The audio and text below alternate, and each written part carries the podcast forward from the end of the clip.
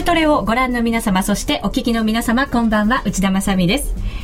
ここから1時間番組お送りしていきましょう。さあ、今日はどうなる10年後のヨーロッパと題してお送りしていきたいと思います。まさに昨日今日で、えー、EU のユーロ圏の首脳会議が行われております。どんな結果が出てくるのかリスナーの皆様も非常に気になるところだと思います。また来年そしてこの先の経済を世界経済を見ていく上でもヨーロッパの経済を理解しておくことは非常に重要だと思いますので、えー、今日はこの1時間でヨーロッパの今そしてヨーロッパの未来を語っていきたいと思います。えそれでは、気鋭の女性エコノミストお二人にご登場いただきましょう。お二方とも夜トレは初登場です。まずは、日清基礎研究所伊藤さゆりさんです。こんばんは。こんばんは。よろしくお願いします。よろしくお願いいたします。そしてもう一方、国際金融情勢にも詳しい三菱総合研究所の武田陽子さんです。よろしくお願いいたします。お願いします。もう一方、はい、本山花子ちゃんで す。よろしくお願い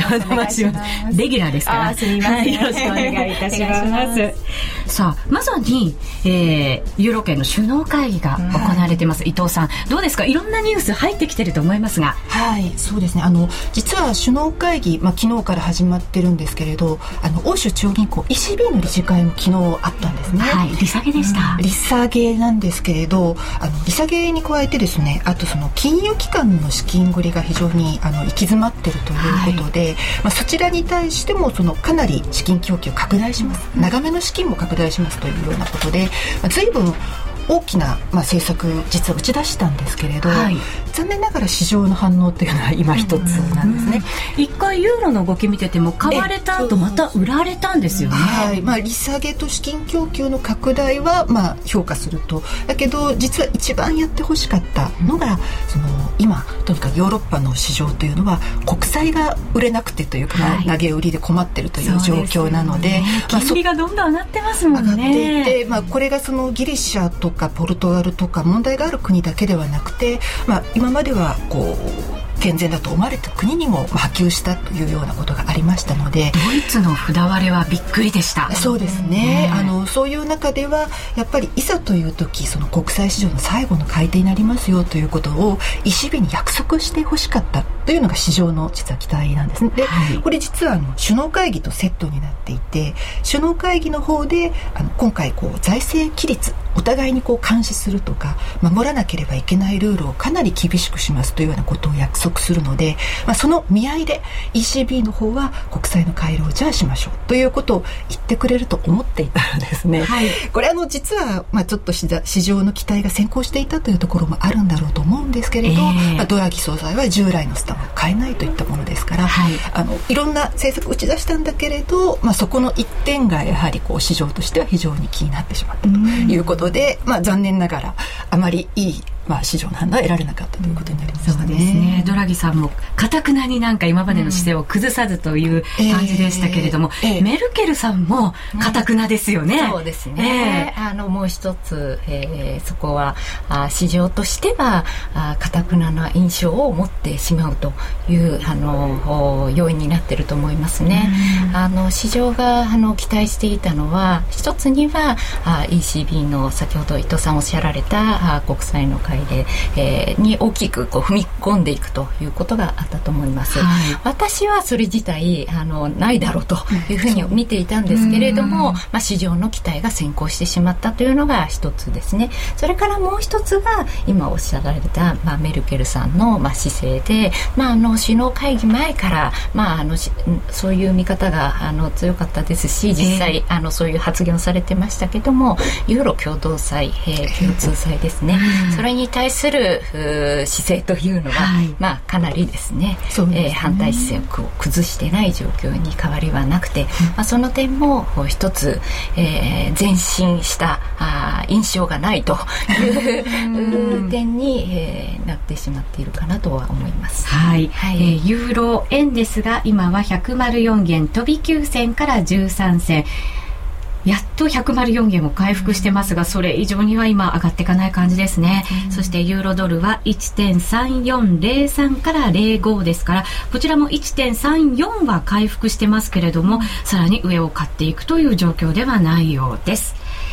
えー、今日はたっぷりお話伺っていきたいと思います。よろしくお願いいたします。花子ちゃんもいろいろね、ヨーロッパに関しては、ユーロを見ていく上で、気になるところたくさんあるでしょ、はい、うん、でも今回のこの EU 首脳会議でこう未来を期待できるような発言がないと大変なことが起こるっていう人もいたんですけど、うん、でも今日もまだ会議中なんですよね。そうこれから、ね、あのまだ今もいろいろやっている最中ということですね、うん、あのヨーロッパの首脳は本当タフで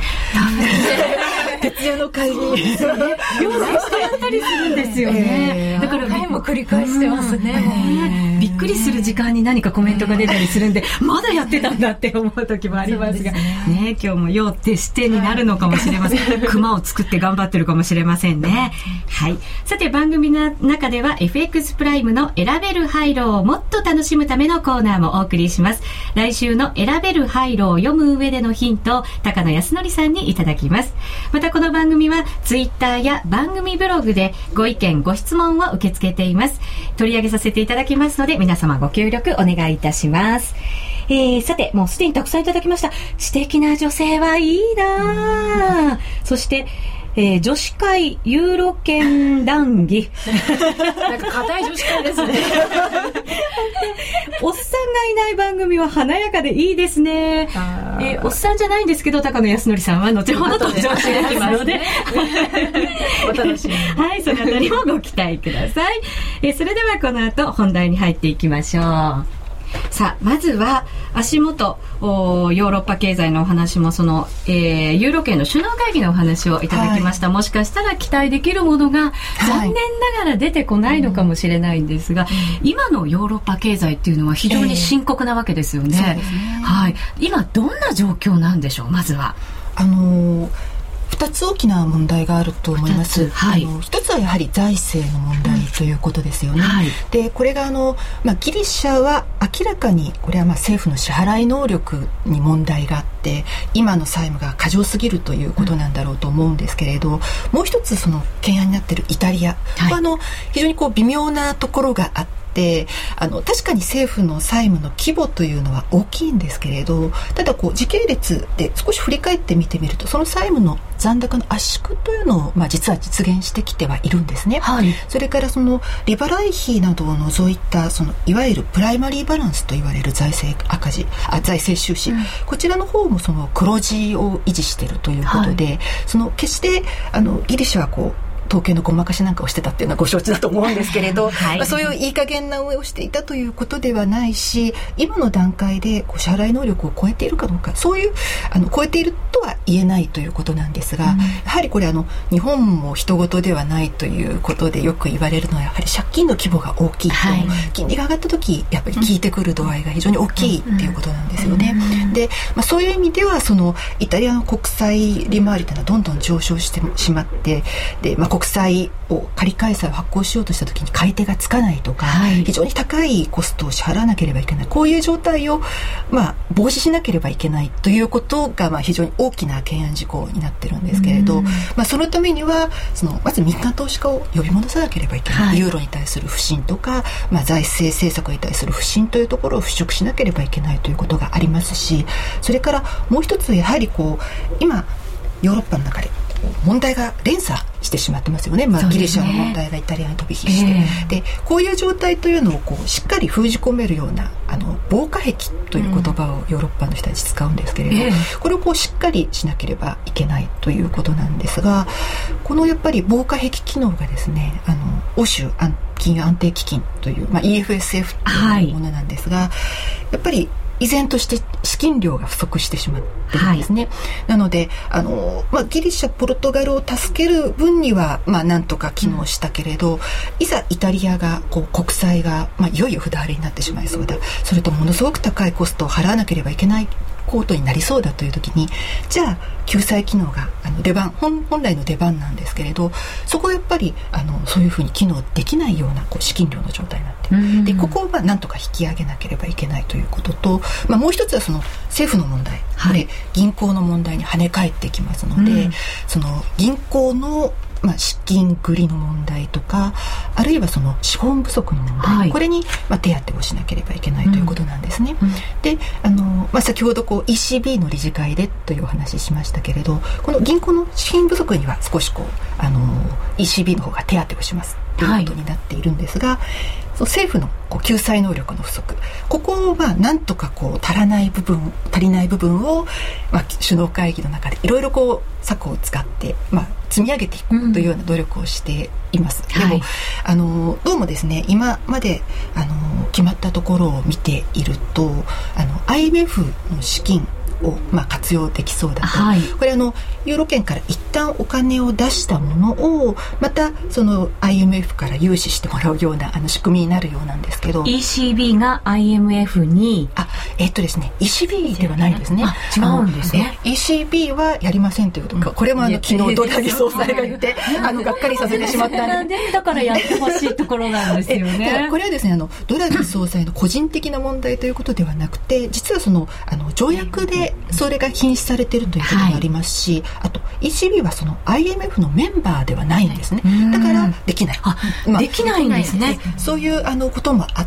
て、まあ、ただあのその部分はですねこの政府の方からお金を出しましょうというようなことをあの昨日の合意文書では出てきていますので、はい、それは一つ期待が持てるところですね。ただあのこれまだあのこれから10日間ぐらいで調整するというような話なので、はい、ちょっとこれどうなるのかなというのはあの市場としてはちょっと気気をもむところじゃないかなという気がしますね。そうですね。えー、多分まあ日本も動いてアメリカも動いてっていうことになるんですよ、ね、そういうところをあの期待しているようですね。まずはユーロ圏が一番お金、まあ2000億ユーロというのは一つの目安として言われてるんですけれど、はい、まあこれを出すので、まああのそれなりにこう大きな国に一定量の拠出をしてもらえると非常にこうヨーロッパとしては安心と、うん、世界の金融危機の引き金になることもありませんよというふうに、まあ、なるといいんですけどね。そういう防波堤のようなものをいくつかこう作りながら、えー、今その連鎖を防いでいる段階なんだと思うんですが、そうですね。非常に時間がかかりすぎますよね。そうですね、うん。まああのもうこの問題自体はやはりあの解決にはあの時間がかかるんだと思うんですね。うん、でなぜじゃあ時間がかかるのかということなんですけども、はい、あの一つにはあのそもそもそのユーロが、まあ、最適な通貨圏という意味ではあ、まあ、完全ではなかったと、つまり、まあ、よく言われることですが、まあ、一つの通貨一つの金融政策されどバラバラな財政、えー、政策といったところの矛盾というのがやはりあのあったわけではい、で本来なら最適な通貨圏という意味においては経済の統合性が強まって労働の移動が自由になってというのが、あ条件なんですけれども、はい、それを満たさないのに財政の移転機能がないとなるとなかなかそのうまく一つのこう最適なこう通貨圏としての運営をしていくのがまあ難しいという問題があったわけです。はい、なので今の状況から脱却本格的な意味で、えー、抜本的に解決の道筋をたどっていこうとするとこの矛盾点を私は究極的には解決していくしかないと思ってるんですね。でその解決というのは一つはあの財政のその移転機能を強化することと、えー、それからもう一つは先ほど申し上げた最適通貨圏の条件である、えーまあ、経済の統合性を強めていくこと、はい、つまり、まあ、労働生産性を引き上げて、えー、特に南欧諸国ですね、えー、低いですからそれをこう引き上げていくような構造改革を行っていかなければば、まあ、いけないわけですね、はい、でただ一方で財政移転機能を強めるというのは言うは簡単だけども行うのは難しくって、当然ユーロはあ通貨は一つですけど国はあのそれぞれあるわけです。そうですね。で国家主権と財政主権というのはある意味表裏一体で、うん、国家があるから、まあ、その独立した財政もあるわけでやっぱ完全な統合というのは私は無理だと思うんです、うん、だから完全な統合にはいかないけども先ほど申し上げた矛盾が生じない移転機能の強化という極めてある意味こう難しい、はい、えー、ところの着地点を目指していかなければいけないと。まあ、あの従って、えー、財政移転の面でもその労働生産性を上げるのもそんな簡単な話ではないので、えー、この2つを進めるには、まあ、数年単位で私は時間がかかるんではないかなというふうに思っています。なので、まあ、時間がかかるので、まあ、それを見越して時間を稼ぐ、えー、対策というのを打っていただかいまあ、打っていくしかないですね。こういうふうに見ています、うん、やっぱりユーロはユーロであり続けたいですか、うんそうですね。あのまあいろいろな議論があって、まあ、最近では非常にユーロ崩壊論というのが、えー、まあ、これだけこう危機に有効な手立てを打てない状況があるとこう極端に悲観的な人ではなくてもやっぱり脳裏にユーロ崩壊論というのが、まあ、あの脳裏をかすめるような状況になっていて、はい、であのまあ議論としていくつかあってバラバラになってしまう。というのとか、うん、ドイツが抜ける、もうドイツがもう面倒見きれないから抜けちゃうというのと、まあ、ギリシャのようにどちらかというと、まあ、やや劣等生グループが、まあ、追い出されるのか自発的に抜けるのか、まあ、議論ありますけれど、はい、あのただですねこれあの確かに理屈としては先ほどのその最適通貨圏の理論っていうことから考えてみてもなかなかこう維持していくのが難しい、うん、であの、まあ、ユーロを離脱することで為替の調整ということが可能になればあの競争力の回復がよりあの簡単になるので、はい、そのギリシャの財政問題の解決も、まあ、より痛みが少なくその時間も短くなるだろうという、まあ、あの一見確かにあのそういう面もあるんですけれど、はい、これあのやっぱりあの単になんていうんでしょう為替を安定化しましょう。固定為替相場制を引きましょうというようなことでやってる段階とその単一通貨を導入してしまった段階というのは随分違っていて、うん、かつてこうヨーロッパってあの何度も固定相場制が崩壊した後にいろいろとこう為替の安定化いけないなって図りましょうということをやってるんですけど何度も失敗してるんですね。うん、でそれを見るとあの今回のユーロももう失敗しても仕方ないだろうというふうにも考えられるんですけれど、はい、これあのその当時とねやっぱり大きな違いは全てのこう債権債務関係がユーロ建てになってしまってるので、はい、じゃああのどこか例えばドイツが新マルク導入しますと。でその時にじゃあユーロ建ての債務との関係ってどういうふうに処理するのとかギリシャについても同じようなことが言えるんですね。でそれはもうマルクになったら暴騰しそうだし、ドラグマがまたできたとしても暴落しそうだし。ということで、あのいずれにしてもこう一つの通貨圏になってもらったものをなったものをこう割ることっていうのは、はい、お互いにすごく痛みがあるんですね。で、まあ、そういう現実的な問題もありますし、それともう一つやはりあのヨーロッパというのがもう単一市場っていうのを形成してしまっているものですから、はい、あのこれはあの物の流れとかサービスの流れとか、まあ、資本の流れこれがあの生きない EU は27カ国ということでユーロ圏よりも広いんですけれどこの間ではその単まあ、フリーですと、うん、それからあの共通の財政というのを持っていて、まあ、地域格差を是正しましょうとかあるいはあの農業のあ支援をしましょうということで、はい、まあ、そういうこう共通政策というのも運営していたりします、うん、でやっぱりそういうことを運営する上で単一通貨というのはやっぱり必要だっていう、こうまあ、必然性から生まれた側面もあるんですね。はい、でそんなもろもろ先ほどの法律的な問題であったりとかこのあの必然単一市場としての必然っていう問題などを考えるとあのもうちょっとユーロ今回は失敗だったからじゃあ諦めましょうと。でもまたあのどこかあの気が熟したらやりましょうねというほど簡単ではなくて、はい、まあなんとかこうなんとか、まあ、そそれなりのコストを負担してでもこれを維持する方がベターというのが、やっぱり、まあ、選択というんでしょうかね、あのそれぞれの思惑微妙に違うんですけれどただやっぱりユーロを守りたいという気持ちは、まあ嘘はないんだろうと思いますね。なるほど。大きくうなずいてらっしゃいましたけど。私もあの実は同じ意見なんですね、うん、本当は対立した方が番組的には面白く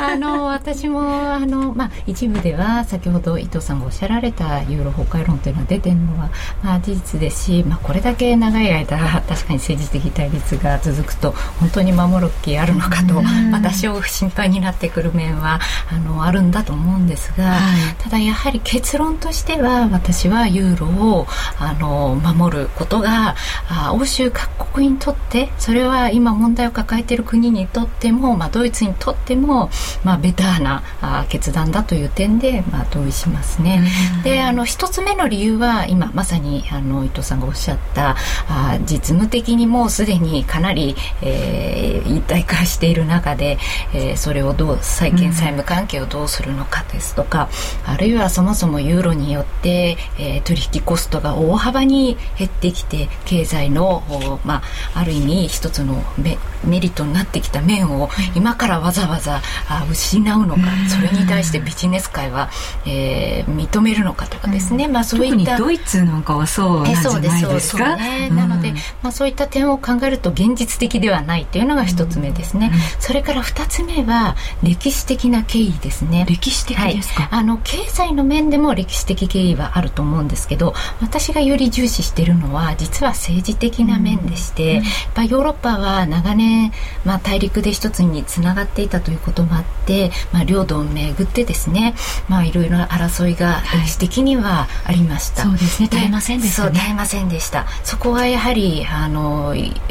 ーロあるいはまあ EU ですか。それを作ってユーロの安定を維持しようというこう政治的な理念があってあのこういった大きな、うん、あユーロという一つの共同体ができたんだというふうに私は理解しているんですね。はい、でやっぱり経済の面だけではなくてそういったその政治的な理念、うん。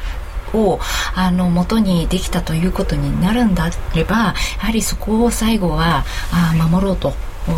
最終的には守ろうというこうモチベーションが政治の中で高まるんではないかというふうに、まあ、見ているということがあります。うん、はい。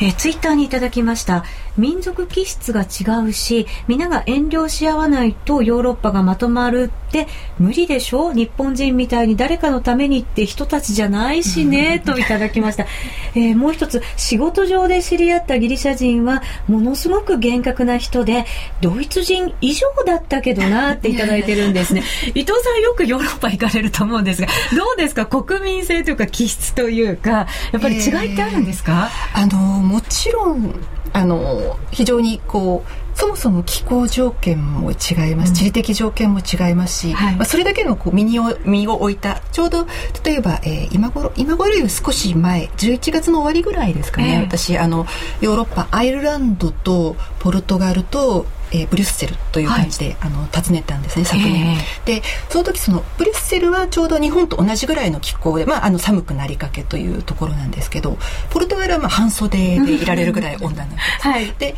一方でアイルランドはもうかなりこう氷点下に近いぐらいかなというぐらいやっぱり同じ通貨を導入していてもそのぐらい違うんですよね、はい、でそういう中でやっぱり培われてきた民族性は随分違うなという気がします。うん、すね、ただですねそれだけで全てをあの語ってしまってはやっぱりあの誤ってしまう部分もあって、はい、例えばあのまあ、今回あの ECB の新総裁になったからイタリアドラギさん,、えドラギさんなので、はい、イタリア人で大丈夫なのかと、まあ、ちょっと偏見を持って、ね、まあ、あのそういうおっしゃる方もいるんですけれど、まあ、あのトリシエ総裁が与える印象以上に、まあ、厳格な、はい、まあ、方ですし。コメントがそうなので蓋を開けたらびっくりしました、え。ー、かなりスパッと割り割る感じの方ですね、えー、で実際私イタリアのあの官僚の方なんかに会ってみるとやっぱり非常に優秀な方が、うん、まあ、テクノクラートは優秀なんだとあの国は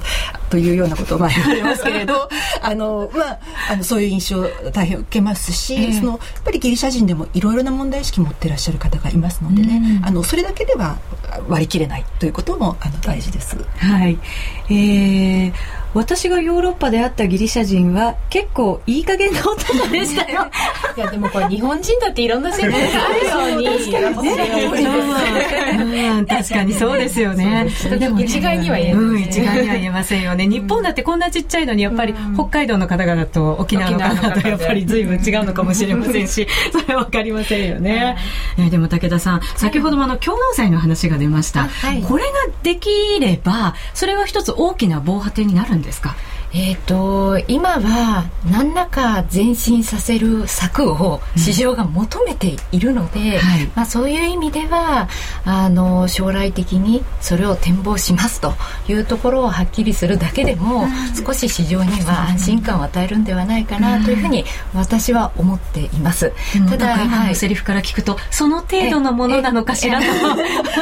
あのやっぱりいざじゃあ導入するとなったら、逆に言うとじゃあスキームをどうするのかっていうのはこれはもう本当にそんな簡単にはあのできるものではないですね、うん、ドイツの立場に特に立てば。そうですね。ただまああのまずはあドイツが主張しているように、まあ、財政のガバナンスというのを強化することとセットで、これを何らかのルールを決めてあの要するに共同作用ですね。何らかのルールを決めて、えーまあ、導入の道を探っていくと、まあ、そういうことじゃないかというふうに私は思いますけどね。ね。はい、まあ、何を聞いても時間がかかりそう。結果今日のユーロ圏の首脳会議が終わったとしても、はい、まあ、特に何も、あまり状況はすぐには変わるものではない。そうですね。あの3月あの大体年4回、首脳会議ってあるんですけれど、えー、3月までに決めますみたいな項目が結構いくつかあるんですよ、その安定化基金というものを作るあの、はい、2013年に作ろうとしていたものを2012年に前倒ししますというようなことを言ってるんですけど、これもですねあのまあもしかしたら資金量予定より増やすかもしれないというようなことも含めて、まあ、議論しますと。これあのこれをかなり増やしますよっていうとこれ市場はかなり歓迎なんですけれど、はい、そのあたりまでちょっとあの3月の首脳会議に向けてですねまたまたあの緊迫の時を過ごさなければいけないんじゃないかなという気がしますね。なるほど。3月に向けてまたお忙しい毎日に武田さんがねそんな感じがしますが。でも早く決めてくれないともちろん国はそうですけれども、えー、銀行の体力もものすごい弱くなってますよね、今。うんそうしないとなかなか大変なんじゃないですか？実際のところ。そうですね、まあ、あの欧州のその金融機関が、まあ、あの問題財政を問題抱えている国の、まあ、国債を持っていたりあるいは国債以外の余震を持っていたり、えー、するということは、まあ、もうあの周知のことだと思いますけれども、はい、まあ、あの彼らはあ自己資本比率というのをこう高めるために、えー、逆にまあ資産の圧縮というのを行い始めています。怖いんですよね。国債もパパ売ってるんですよね。だから景気も悪く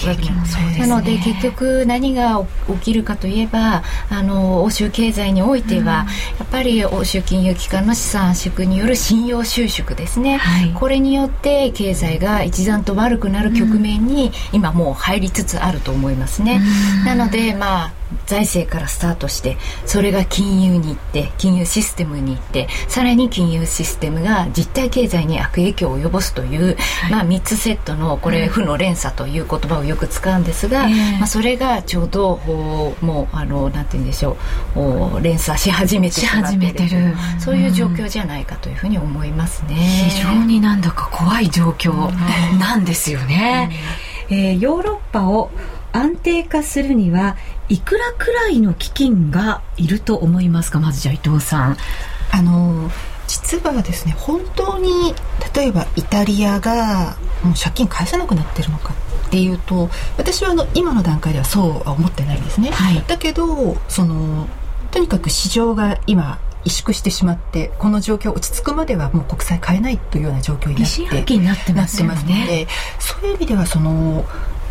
まあ、いざという時使えるお金っていうのをある程度積んでおく必要があって、はい、あの10月にユーロ圏の首脳会議で合意した時にはこれ救済基金1兆ユーロに、はい、まあ、積み上げましょう、まあ、100兆円というところですかね、うん、という話があったんですけれど、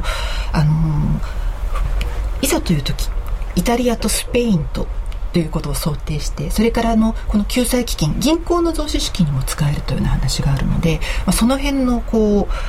う、まあ、予備予備費というんでしょうかね、うん、見ておくと1兆ユーロだとちょっとまだあの安心感が出るには足りないのかもしれないなという印象があります。なるほど。それ以上が求められるわけですね、本当に必要かどうかという議論とはちょっと別にですね、はい、あのいざという時使えるお金があることで市場は安心できるという、まあ、そこのところが非常に大事になってきてしまってるんですよね、ね、これはあの私たちのお財布の中身と一緒だよね、はい、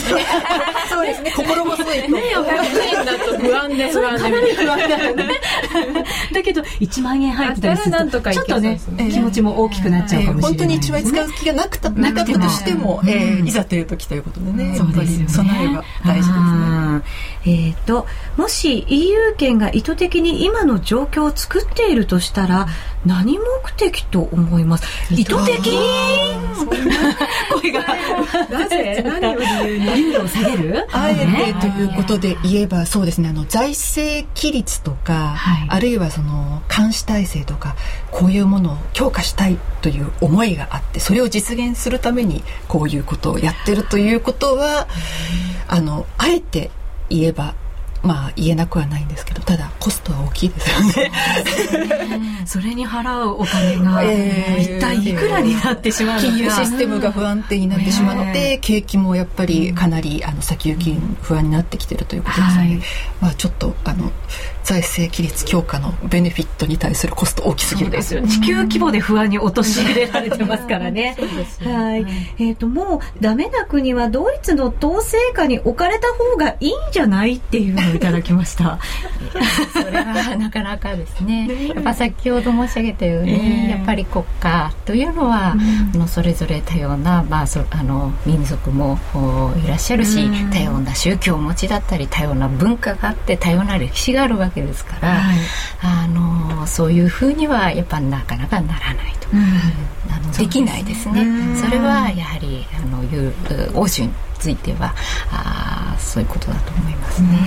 なんか日本がアメリカの何々州になってるかもしれないなんて未来を語る方もいますが、それもあってほしくない。えー、ユーロ各国の政策がバラバラで、通貨が同じという根本的な問題を解決しないことには徹夜会議も無駄。政治と経済は一体でにゃーね。にゃーねといただきます。でもまさにその通りなんですよね。申し上げた通りですね。ねそうだと思います。はい。えー、このままですね、えー、高野さんのハイローナビゲーションのコーナーを挟んで、えー、未来についてもじっくり教えていただきたいと思います。CM です。はい、え、生円バーグじゃないの？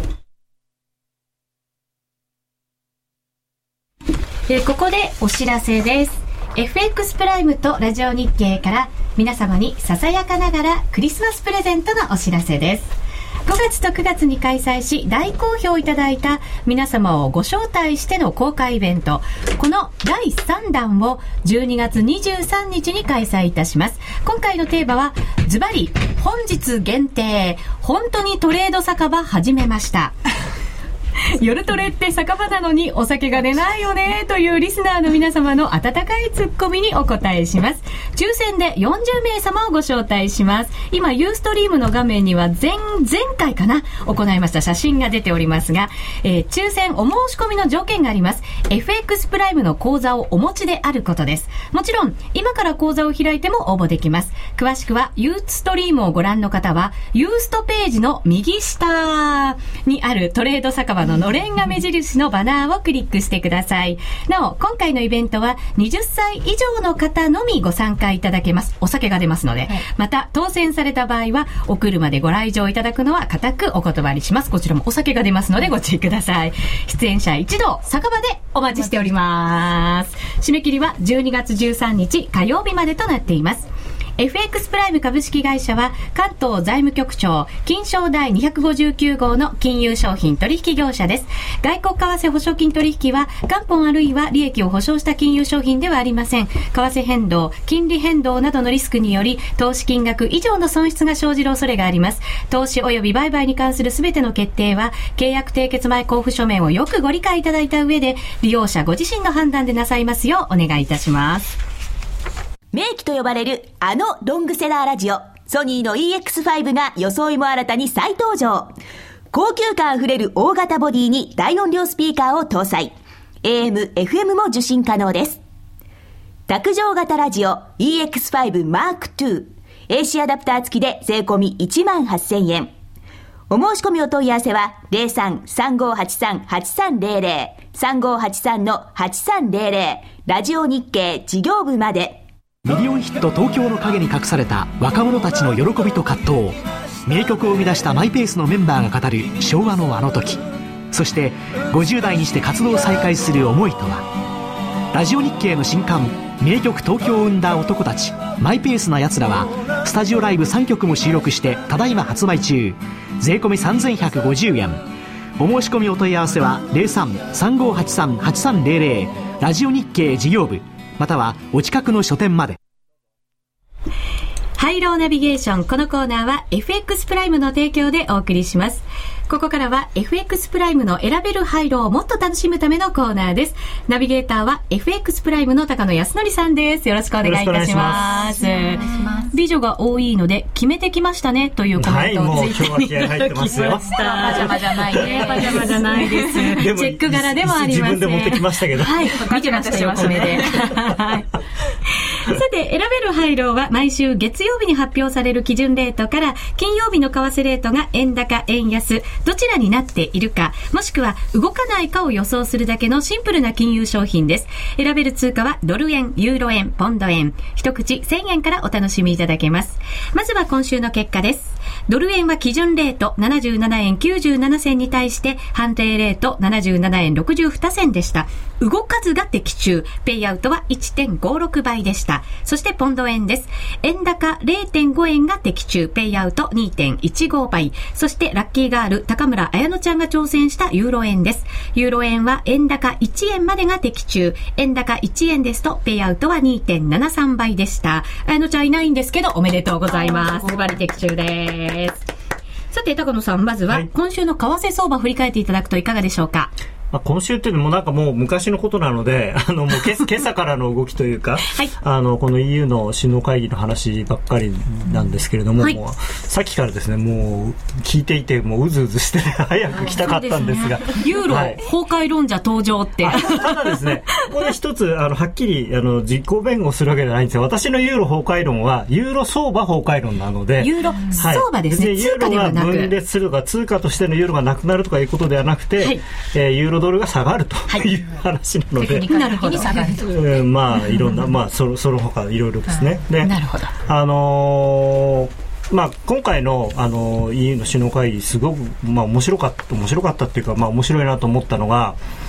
あのかなりですねあの、まあ、他の、まあ、特にあの EU 側がですねあの無理をし無茶をしてあの今朝方出てきた最初の草案ここにはですねもう本当にドイツが全部反対しそうなことばっかり書いてあったんですね。ででそれを、まあ、わざと漏らしたというかですねそれを発表しておいてでもドイツがそれにもすかさず冗談じゃないバーッと切ってで本当にそれをもうメルケルさんが最後まで通したと。僕はもうパチパチっていう感じでもうやっぱりメルケルさんメルケルさんはちゃんと筋を通したなと今まで言ってきたことを筋通しましたしあとドラギさんもあの昨日の ECB であの自分が今まで言ってきたことをきちんとそのままやっていたのであのまあそういう意味ではユーロ捨てたもんじゃないなというふうには思ってるんですけれども、あのまあ当然のことなんですよね、あの中央銀行としてあの金融システムの不安であるとか、金融システムの維持、そういうことに対して手当てはすると、ただ、ソブリンリスクなんていうのは、その中央銀行の知ったことじゃないので、それを中央銀行に何かしろっていう方がおかしいですし、すごい面白いなと思ったのが、ECB は IMF のメンバーではないっていうコメントがあって あれすごいですよね。メンバーでもないのになんで金出せとか言われて意味わかんないっていう。まあそうですよね。でも全世界が期待してたと言っても過言じゃないぐらいのいやだからあの僕はあのインタメの日記にも何を期待してるのか意味がわからないって 書いたんですけど昨日一昨日かな。で本当にあれ筋違いですよねあの期待はね。なんで ECB が IMF にお金出してその IMF がそのお金を使ってイタリアの国債買わなきゃいけないんだって。うん。確かに、であの僕はその、まあ、非常にドラギさんにちょっと謝りたいんですね、公開放送で。はい、ドラギさん、ちょっと届くように言ってください。ドラギさんが、まあ、あの、まあ、結局ドイツの方が、あの、急にお辞めになっちゃったんで、ドラギさんが急に、あの、なぜか、なぜかというかですね、まあ、1年前ドラギさんが、今、あの、ECB の総裁になってると思った人多分ほとんどいないと思うんですよ。うんで、ところが、まあ、彼がなるという。でも、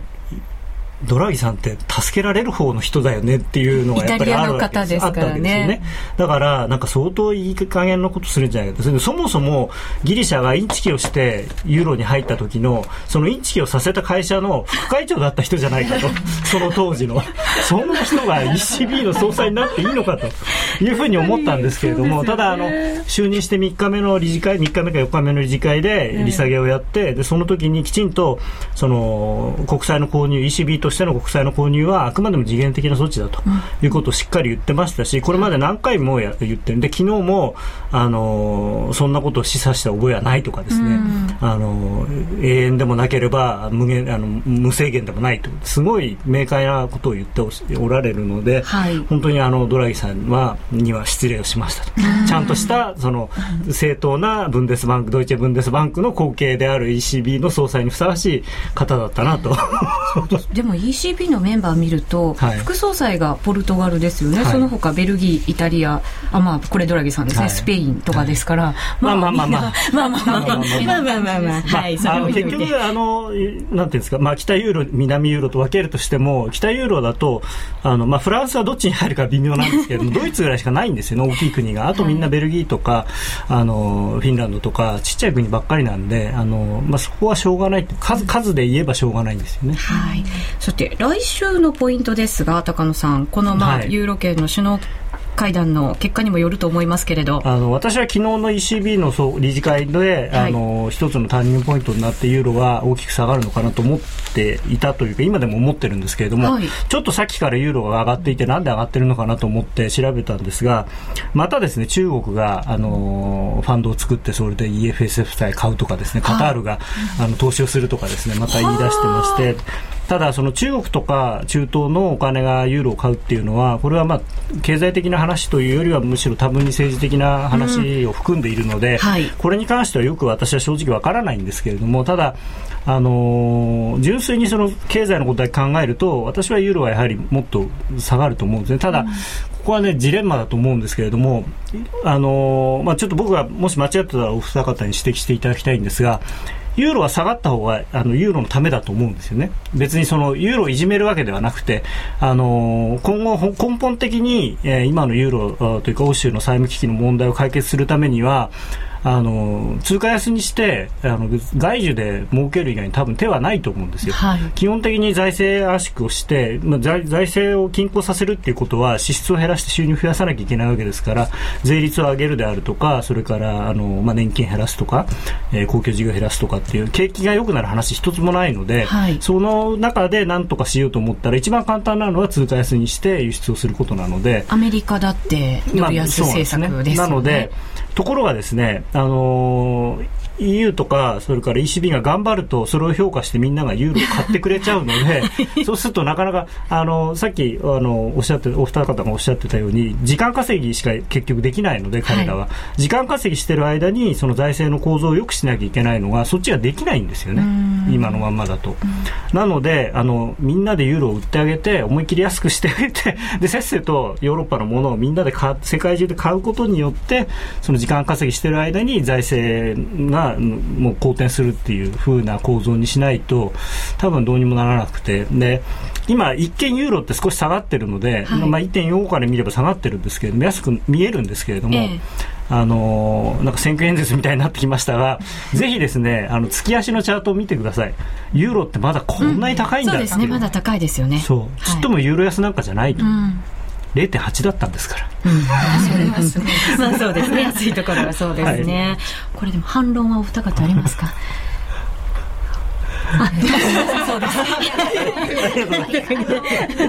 えっといやあのおっしゃる通りそのユーロ安で輸出がサポートされるという面は、あのユーロ経済にとってみると助けであるという一面はあるんだと思います、ただ気をつけなければいけないの,、えのはユーロのじゃあ大幅安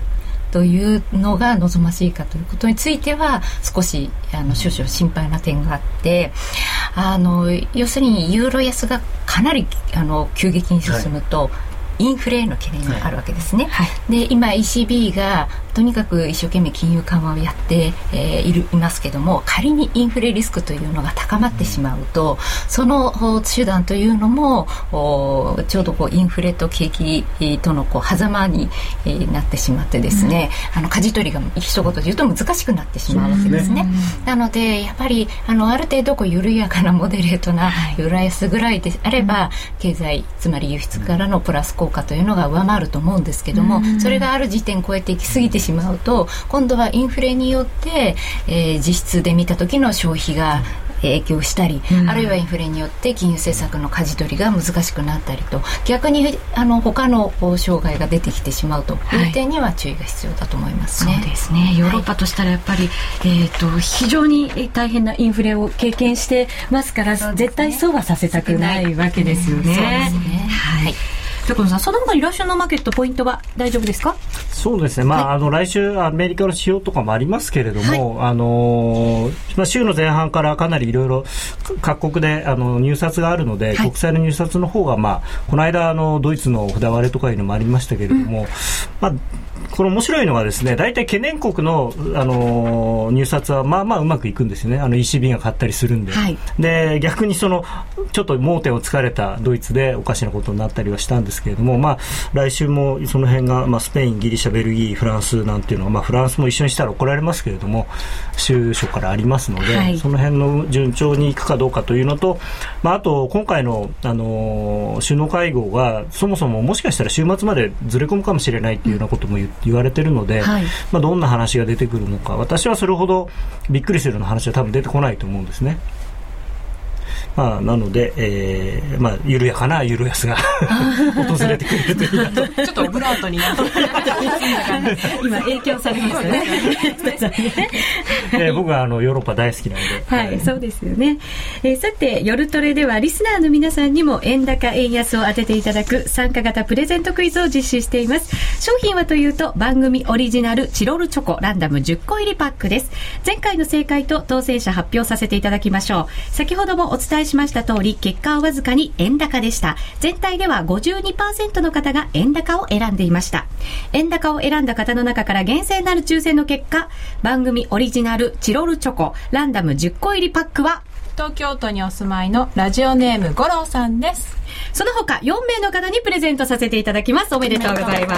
す。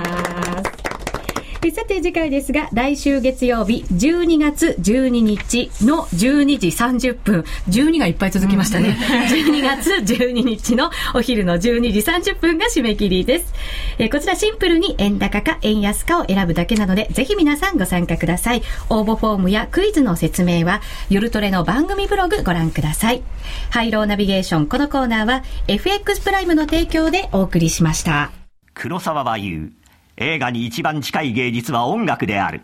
数々の名作を生み出した巨匠の音楽や効果音へのこだわりを描いた黒沢明音の世界黒沢監督生誕100年に発売です。CD2625 円。お求めは全国の書店またはラジオ日経03-3583-8300まで。お届け返品などはご注文の際にお尋ねください。ダウンロード版1890円もご用意。ラジオ日経ホームページをご覧ください。競馬中継が聞ける、ラジオ日経のテレドームサービス。東日本の第一放送は0180-99-3841、99-3841。西日本の第二放送は0180-99-3842 99-3842。情報量無料、通話料だけでお聞きいただけます。ラ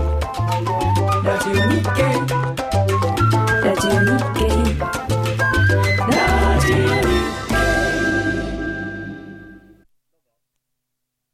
さて、ここからは、ユーロは一体どうなってしまうのかをテーマに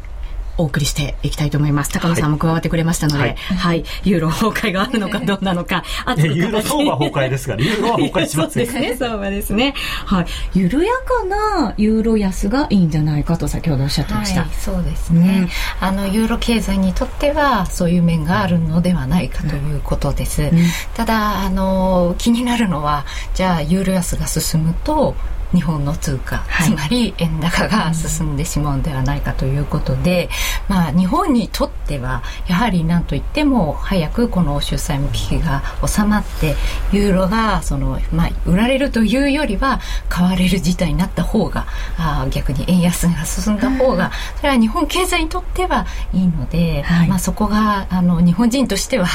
あの難しいところですね。やっぱり大きく、えー、上にも下にもこう触れないというのが一つ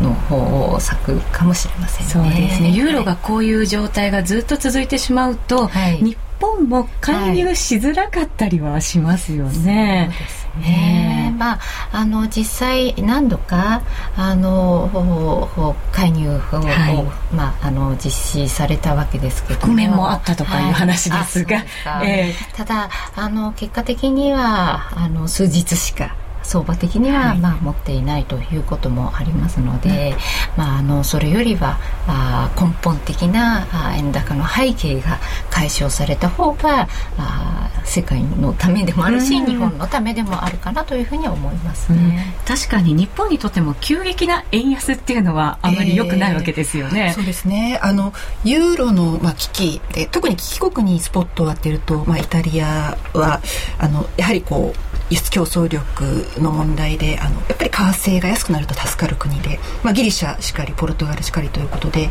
あのそういう国々にあのスポットを当てればそれほど大きな脅威ではないようにも思えるんですけれど、はい、実はその世界第2位の経常黒字国であるドイツの通貨でもあるわけなんですね。はい、でやはりですねそのドイツの通貨がかなり大幅な、まあ、ユーロ安ということで競争力が競争力一段と強化されてしまうと、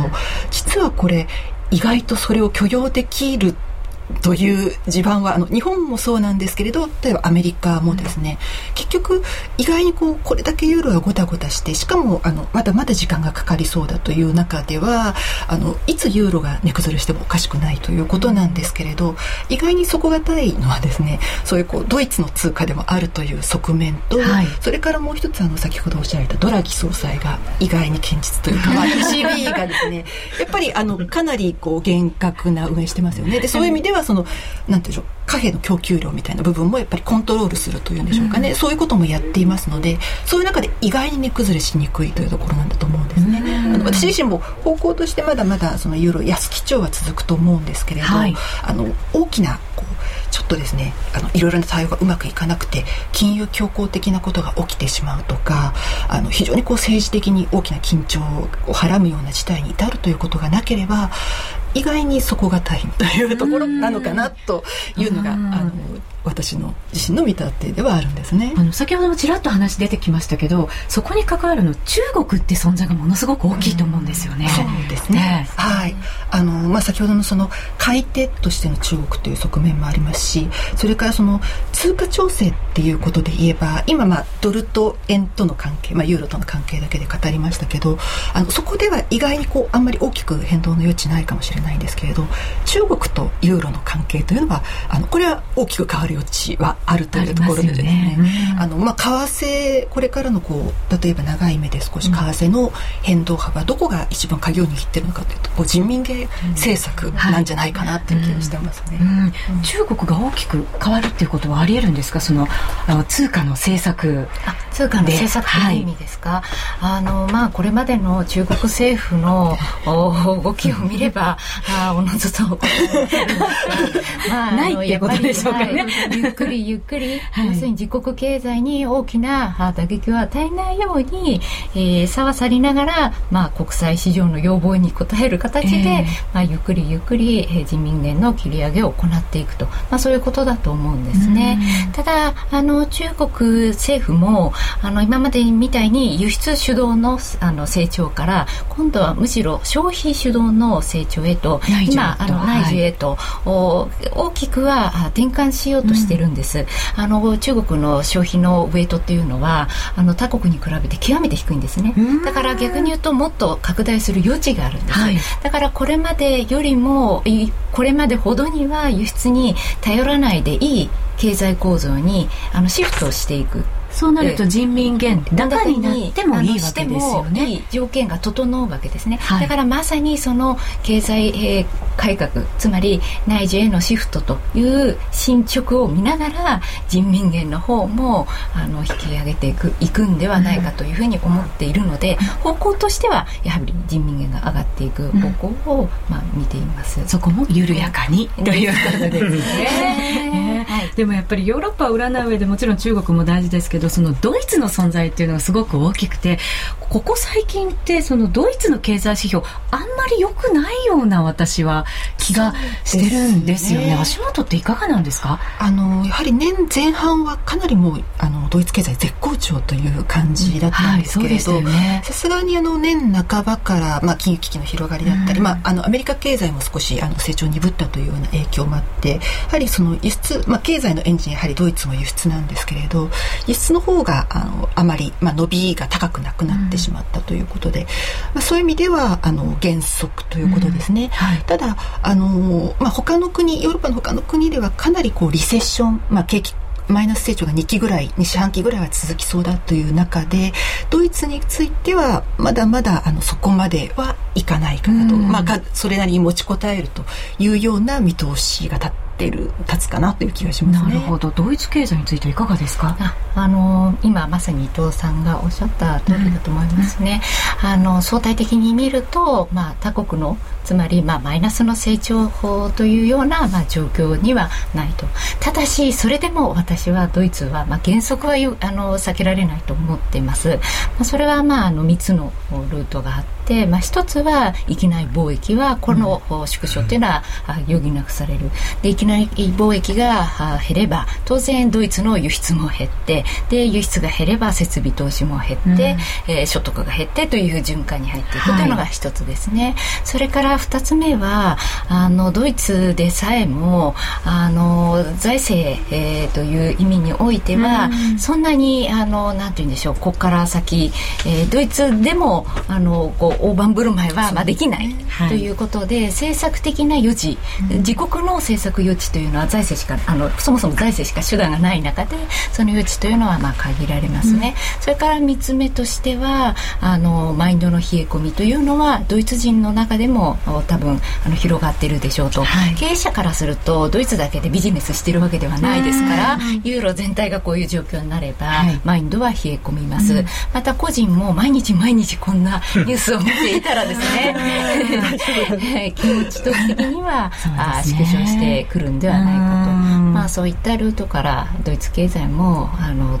えー、原則は余儀なくされるということだと思います。そうですね。今日1時間お話を伺ってもやっぱりまだまだちょっとこう足元も弱く時間もかかるかなといったところです。この後の延長戦では少し長い目で2021年10年後のヨーロッパがどうなっているかをイメージしていきたいと思います。皆さんもツイッターなどにお寄せください。ここで FX プライムからお知らせです。高い信用力と安心して取引できる環境が魅力的な FX プライムの FX 取引選べる外貨。もうご存知ですか？選べる外貨は1000通貨単位からお手軽に始められます。もちろん取引手数料は0円です。また今月から流動性が高いユーロ円、5ドル円のスプレッドが業界最低水準の2銭から3銭となり、ますます皆さんがトレードしやすい取引環境をご用意しています。FX 取引始めるならやっぱり伊藤忠グループの FX プライムですよね。詳しくはユーストリームをご覧の方はページ上部にあるバナーをクリックしてください。FX プライム株式会社は関東財務局長金賞第259号の金融商品取引業者です。外国為替保証金取引は元本あるいは利益を保証した金融商品ではありません。為替変動金利変動などのリスクにより投資金額以上の損失が生じる恐れがあります。投資及び売買に関するすべての決定は契約締結前交付書面をよくご理解いただいた上で利用者ご自身の判断でなさいますようお願いいたします。えー、さて今日の夜トレはどうなる10年後のヨーロッパということで、まずは番組の中では、足元の解説をいただきました。先週といい、今週といい、知的な女性が夜トレを悪化していますねという、はい、えー、接見していますねという、はい、コメントもいただきました。この後、延長戦もありますので、ぜひ皆さん、ユーストリームでご覧いただきたいと思います。えー、今日は日清基礎研究所伊藤さゆりさん、そして三菱総合研究所の武田陽子さんをお迎えして1時間番組お送りしてまいりました。伊藤さんいかがでしたか？ああのいろいろな角度からお話が聞けてとても刺激になりました、ありがとうございました。ありがとうございました。武田さんいかがでしたでしょうか？私も勉強になりました。楽しかったです。まだ10分間延長戦がありますのでこちらでもよろしくお願いいたします。お願いします。それではラジオの前の皆さんとはこの辺りでお別れです、えー、良い週末をお過ごしお過ごしください。それではさようなら。さようなら。さようなら